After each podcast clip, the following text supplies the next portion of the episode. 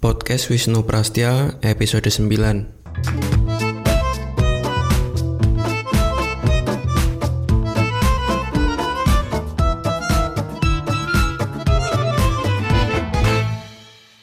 Halo, ketemu lagi. Di episode kali ini saya akan membahas tentang Digital News Report 2019 yang dikeluarkan oleh lembaga yang namanya Reuters Institute yang dia barusan rilis laporan ini kalau tidak salah bulan lalu Juni dan laporan ini menarik karena dia memotret tren dan perkembangan terkait media dan jurnalisme di level global. Secara lebih khusus, dia melihat bagaimana pola audiens di 38 negara dalam mengkonsumsi berita. Menurut saya ini menarik karena jurnalisme dan media itu eksis karena ada pembacanya, ada penontonnya, ada pendengarnya. Nah, kalau jurnalis atau pekerja media peduli dengan perkembangan jurnalisme dan ingin memahami juga menavigasi lingkungan yang berubah terutama khususnya terkait dengan uh, proses produksi dan konsumsi berita menurut saya sangat penting uh, buat uh, teman-teman wartawan dan juga pekerja media untuk melihat laporan dan juga analisis bagaimana keterkaitan atau keterlibatan orang-orang di berbagai belahan negara khususnya dalam mengkonsumsi dan uh, menggunakan apa namanya informasi dari apa yang diproduksi oleh media. Nah, yang menarik uh, Digital News Report uh, 2019 ini uh, dibikin seperti saya sempat bilang tadi Reuters Institute uh, yang dia ingin melihat bagaimana akses atau konsumsi berita di 38 negara. Nah, uh, riset ini berbasiskan pada survei terhadap 75.000 orang di 38 negara uh, yang ada di uh, benua, 5 benua kayak gitu. Ada juga beberapa riset kualitatifnya untuk mendukung survei tadi. Nah, yang menarik dari 38 negara yang ada di apa namanya 5 benua tadi fokusnya itu ada di 24 negara di Eropa, kemudian di Asia ada di Jepang, Korea Selatan, Taiwan, Hong Kong, Malaysia, Singapura, dan Australia. Sayang sekali nggak ada Indonesia, nanti akan saya jelaskan kenapa tidak ada Indonesia. Terus di Amerika Latin itu ada apa ini? Uh, Brasil, Argentina, Chili, dan Meksiko. Juga ada Amerika Serikat dan Kanada. Selain itu di Afrika juga ada dan terpusat di Afrika Selatan.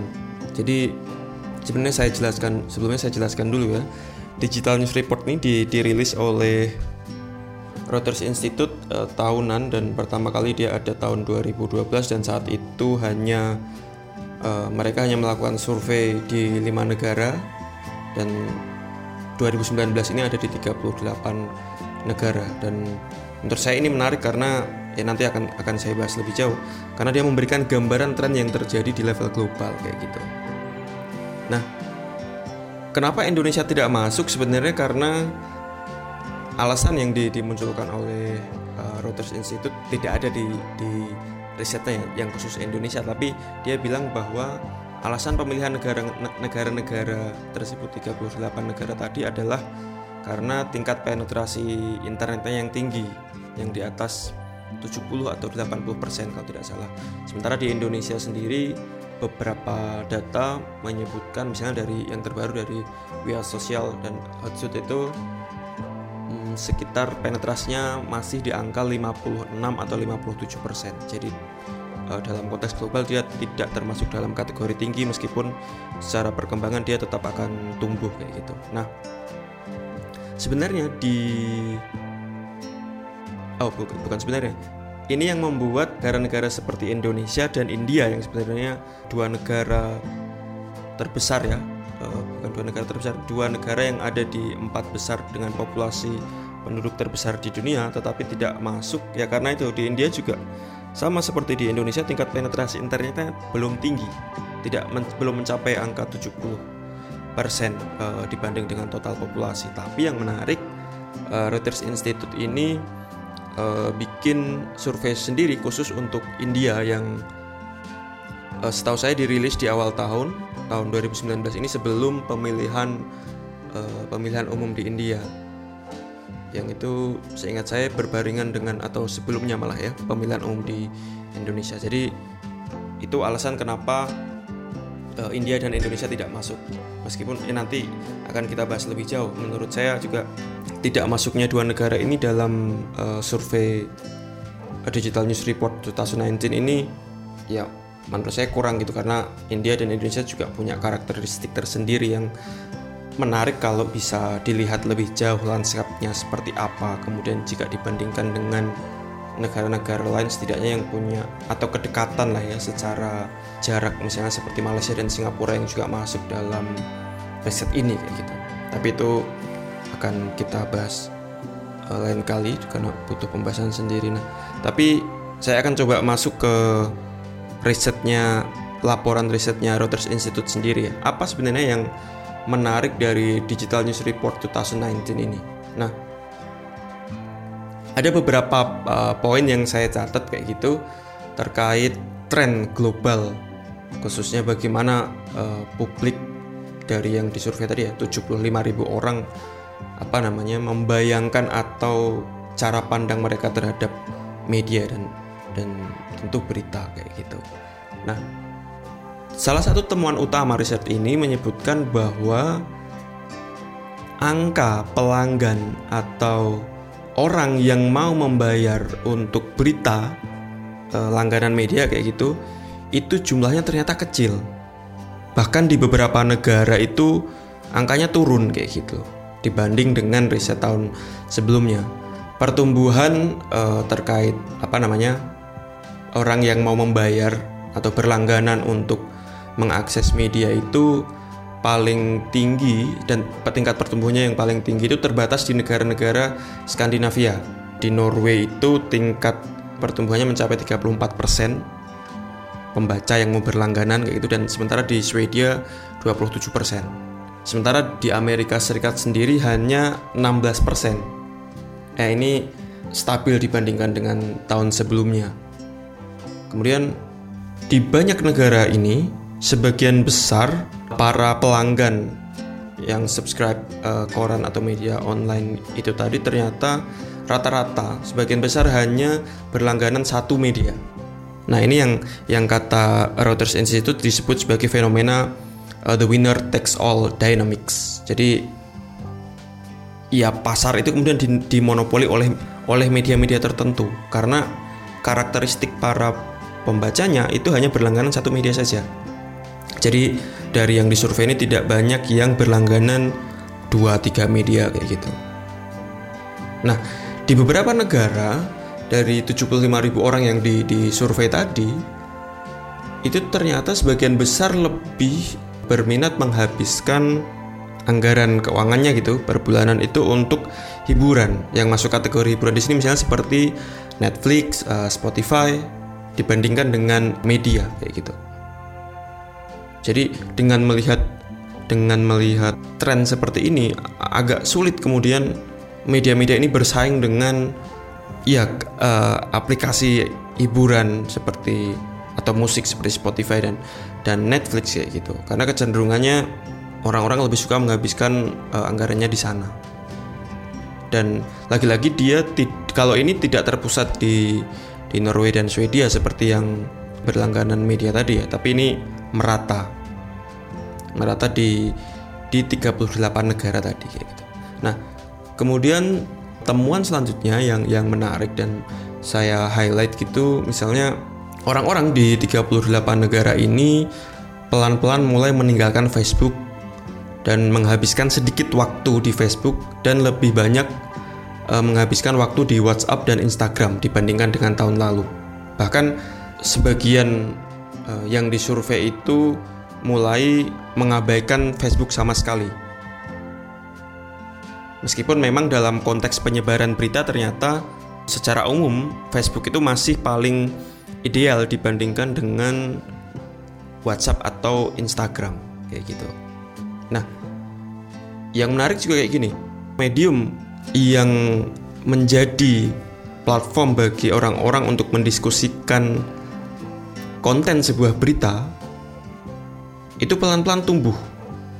Maksudnya begini, tadi kan orang-orang mulai banyak menghabiskan waktu di WhatsApp ketimbang di Facebook kayak gitu. Nah, ternyata di negara-negara seperti Brasil itu ternyata orang-orang banyak menghabiskan waktu di WhatsApp untuk mendiskusikan informasi dari media.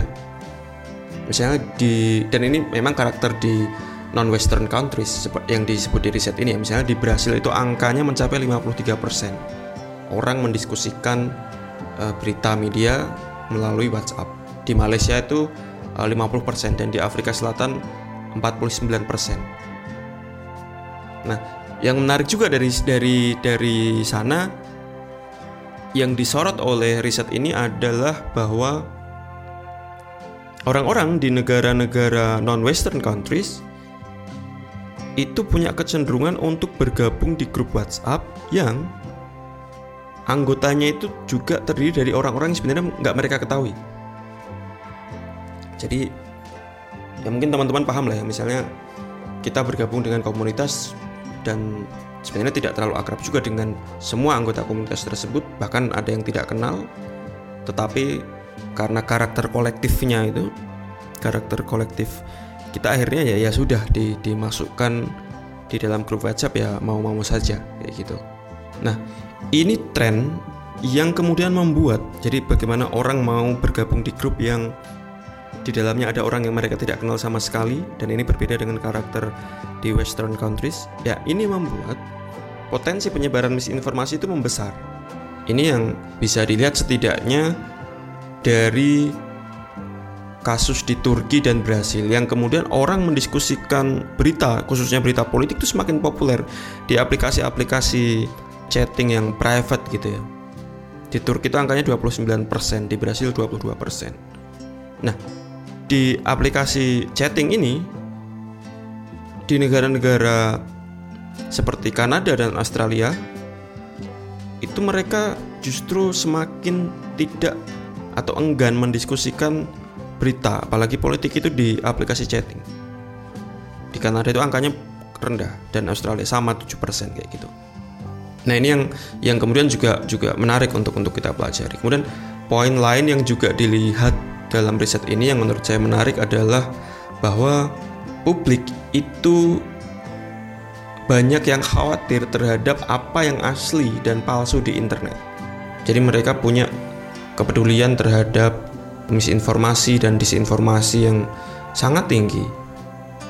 Lepas dari bahwa banyak platform dan media yang mencoba untuk membangun kepercayaan publik, tetapi banyak orang di 38 negara ini yang punya kekhawatiran bahwa berita yang mereka terima meskipun itu dari eh, media-media besar kayak gitu itu mereka khawatir bahwa ini isinya real atau fake. Di Brasil itu angkanya sangat tinggi bahkan mencapai 85% orang-orang khawatir terhadap berita yang mereka terima. Dan menurut saya ini menarik ya, teman yang menarik. Karena kalau teman-teman uh, tahu di Brasil juga baru saja bukan baru saja sih sebenarnya sudah pemilu ya tahun tahun lalu. Yang banyak yang membahas pemilu itu salah satu faktor yang berpengaruh terhadap hasil pemilu. Sehingga si siapa presidennya Brasil itu? Bolsonaro ya. Itu bisa memenangkan pemilu. Itu katanya karena misinformasi itu menyebar dengan gila-gilaan khususnya di grup WhatsApp. Nah misinformasi ini katanya di, di Brasil itu berkaitan dengan informasi politik kayak gitu. Dan ketika di cross check dengan temuan bahwa orang Brasil ternyata juga khawatir dengan tingkat kepercayaan mereka terhadap informasi yang ada di di media sosial yang mereka terima ini jadi jadi relevan kayak gitu. Hal yang sama yang tingkat kekhawatiran yang sama juga tinggi di Amerika itu mencapai 67%. Dari Brasil 85% dan di Inggris ini 70%. Tingkat kekhawatiran orang terhadap uh, informasi yang mereka dapatkan. Sementara di Jerman angkanya rendah sekali 38% dan apalagi di Belanda cuma 31% orang yang khawatir atau apa namanya mempertanyakan informasi yang mereka terima ini benar atau enggak. Nah, itu tadi terkait dengan misinformasi.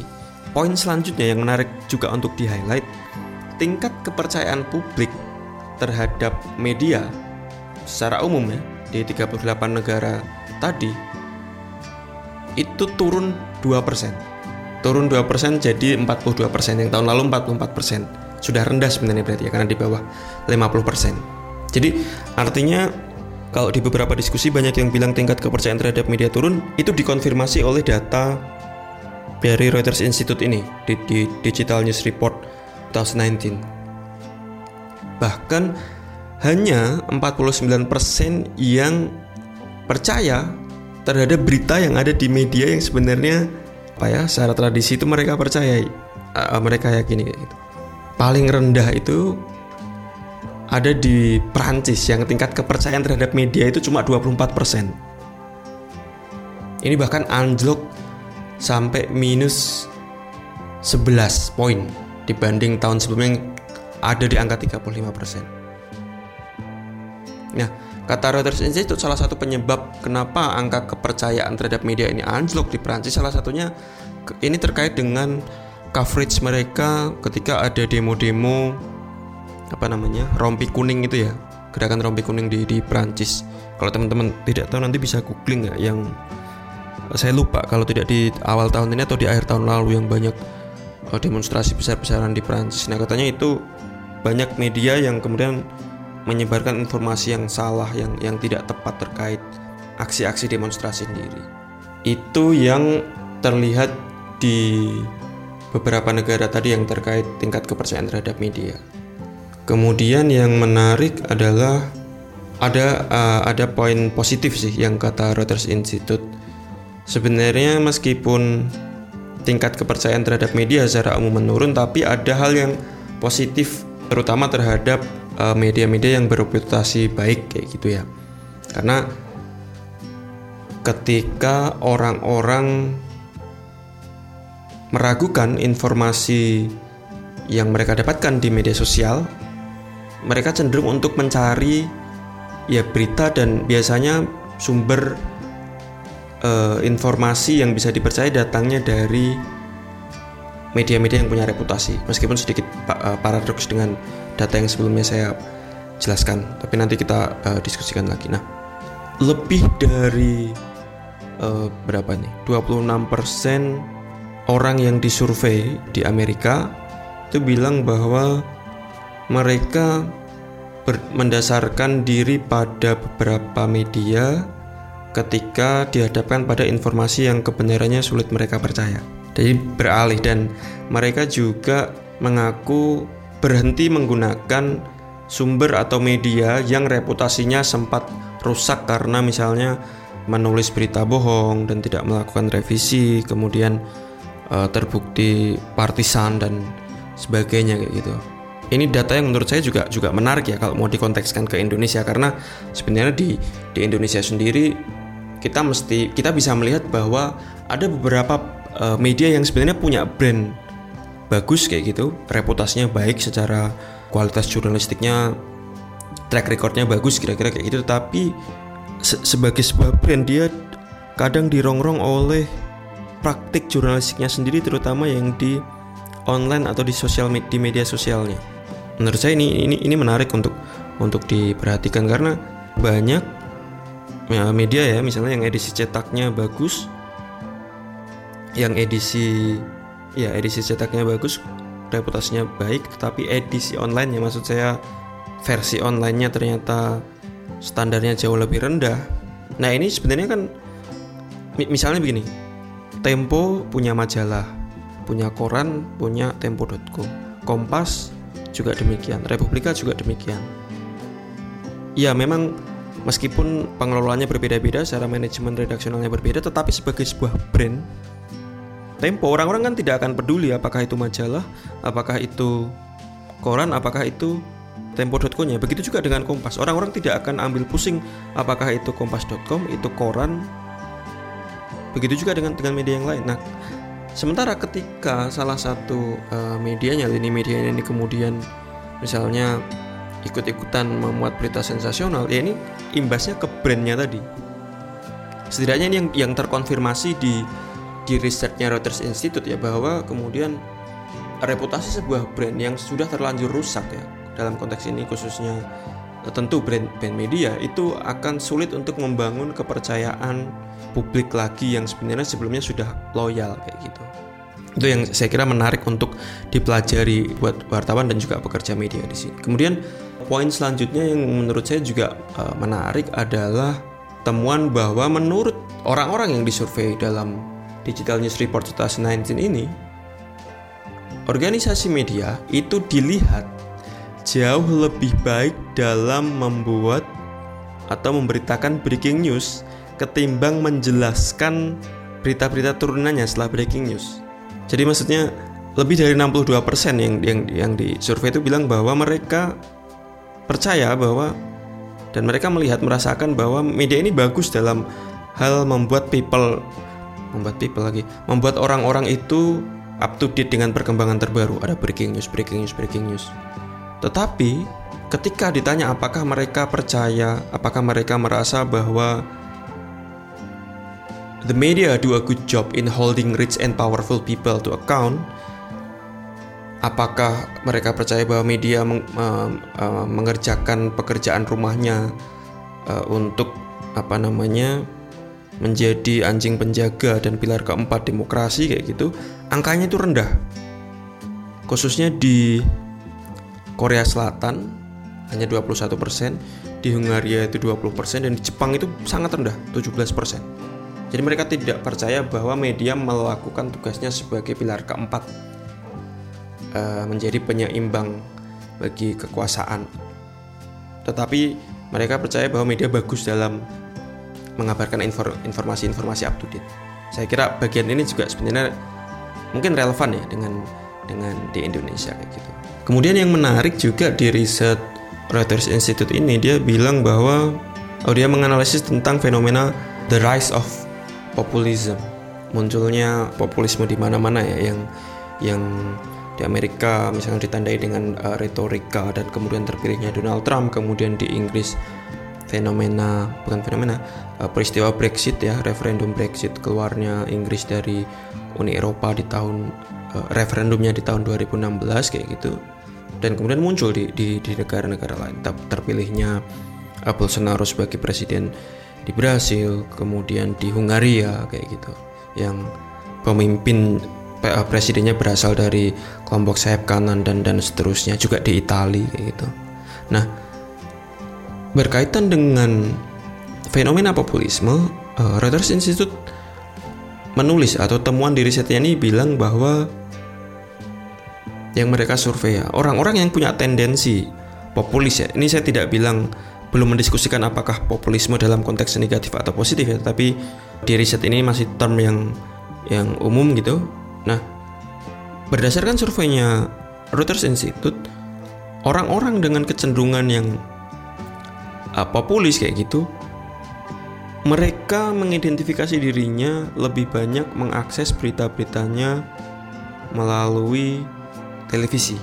Televisi jadi menjadi apa? platform utama bagi mereka untuk mengakses media, mengakses berita dibandingkan dengan eh, bukan dibandingkan setelah mereka percaya televisi di online sendiri mereka punya karakter tidak akan mencari berita sendiri tetapi menggunakan Facebook untuk menyandarkan kebutuhan mereka mencari berita. Jadi apa pun yang disebar di Facebook oleh jejaringnya lingkarannya itu yang akan diakses. Dan secara umum nah ini yang menarik. Dan secara umum orang-orang yang punya karakter atau tendensi populis tadi secara umum tidak akan percaya kepada eh, media in general Kemudian yang menarik juga bahwa 32% dari responden yang disurvei ini sama sekali mengabaikan berita, mencoba mengabaikan berita. Kenapa? Dan angkanya naik khususnya di Inggris kayak gitu. Karena ini di driven by sadness katanya kata riset ini. Salah satunya. Driven by sadness over Brexit. Jadi orang-orang punya anxiety terhadap eh, berita-berita terkait Brexit. Dan karena ada perasaan seperti itu juga uh, rasa marah, muak dan seterusnya. Ini yang kemudian membuat mereka mengabaikan berita karena berita-berita ini punya impact terhadap mood mereka menjadi negatif kayak gitu. Juga karena mereka melihat bahwa setelah membaca berita mereka frustasi dan ya tidak punya energi atau tidak punya kekuatan apa-apa untuk untuk mengubah sebuah peristiwa, mereka merasa powerless kayak gitu itu di Inggris dan saya juga kemudian teringat bahwa fenomena kayak gini sebenarnya relevan untuk dipakai membaca di Indonesia ya bahwa saya kira banyak orang yang kemudian jenuh dan uh, bosan dengan berita-berita atau pertikaian politik yang muncul di media. Tidak hanya di media mainstream tapi juga di, di media sosial kayak gitu. Terutama panjang pemilu 2014 juga drama yang muncul antara 2014-2019 demo-demo jilid-jilid kayak gitu yang beritanya itu kemudian mendominasi ruang publik kita dan buat banyak orang itu saya kira men, apa, membuat jenuh dan membosankan dan membuat orang jadi kebal untuk untuk malas ya mem, me, mencari berita kayak gitu. Yang terakhir yang yang pengen saya highlight dari riset ini adalah ada kecenderungan pertumbuhan penggunaan uh, smartphone itu membuat popularitas podcast itu naik. Ini terjadi di banyak negara dan kayaknya relevan ini membahas ini dalam dalam podcast podcast ini ya. Khususnya ini terjadi di terjadi untuk anak-anak muda. Sekitar 36% mereka bilang bahwa mereka mengkonsumsi setidaknya satu podcast selama dalam satu bulan dan ini kan angka secara umum 36% tapi ketika di lebih spesifik lagi ke apa namanya ke usia jumlahnya mencapai 50% yang mengakses uh, podcast ya setidaknya sekali dalam sebulan itu terutama untuk uh, mereka yang berusia di bawah 35 tahun dan ya smartphone memang menjadi alat yang paling banyak digunakan untuk mendengarkan podcast kayak gitu. Nah, itu beberapa apa namanya beberapa poin yang menurut saya uh, menarik untuk kita diskusikan lebih jauh kayak gitu kalau teman-teman pengen me membaca lebih jauh riset ini Digital News Report 2019 dari Reuters, Reuters Institute ini teman-teman bisa langsung ke webnya atau kemarin juga saya share di di Twitter kayak gitu teman-teman bisa download dan nanti akan lebih detail dijelaskan per masing-masing negara selain juga secara umum kayak gitu. Dan ya lagi-lagi menurut saya tetap masih kurang ya riset ini dalam arti karena dia tidak melibatkan Indonesia sementara dengan alasan karena tingkat penetrasi Indonesia yang penetrasi internet di Indonesia yang belum cukup tinggi kayak gitu sementara saya merasa ya dia punya karakteristik yang yang yang berbeda misalnya dibandingkan dengan Malaysia atau Singap Singapura yang masuk dalam survei ini. Jadi saya kira uh, saya berharap nanti di tahun depan Reuters Institute bisa masuk ke Indonesia untuk kalau perlu bikin laporan sendiri sebagaimana mereka bikin laporan khusus untuk India kayak gitu untuk melihat lanskap uh, media digital di Indonesia gitu. Oke, kira-kira seperti itu dulu untuk episode kali ini. Kalau teman-teman ada masukan, saran, kritik, ide tema, atau juga mau berbagi cerita tentang kondisi media, silakan mention saya di Instagram atau Twitter @wisnu underscore prastia. Oke, saya pamit undur diri dulu. Sampai ketemu lagi di episode selanjutnya. Ciao.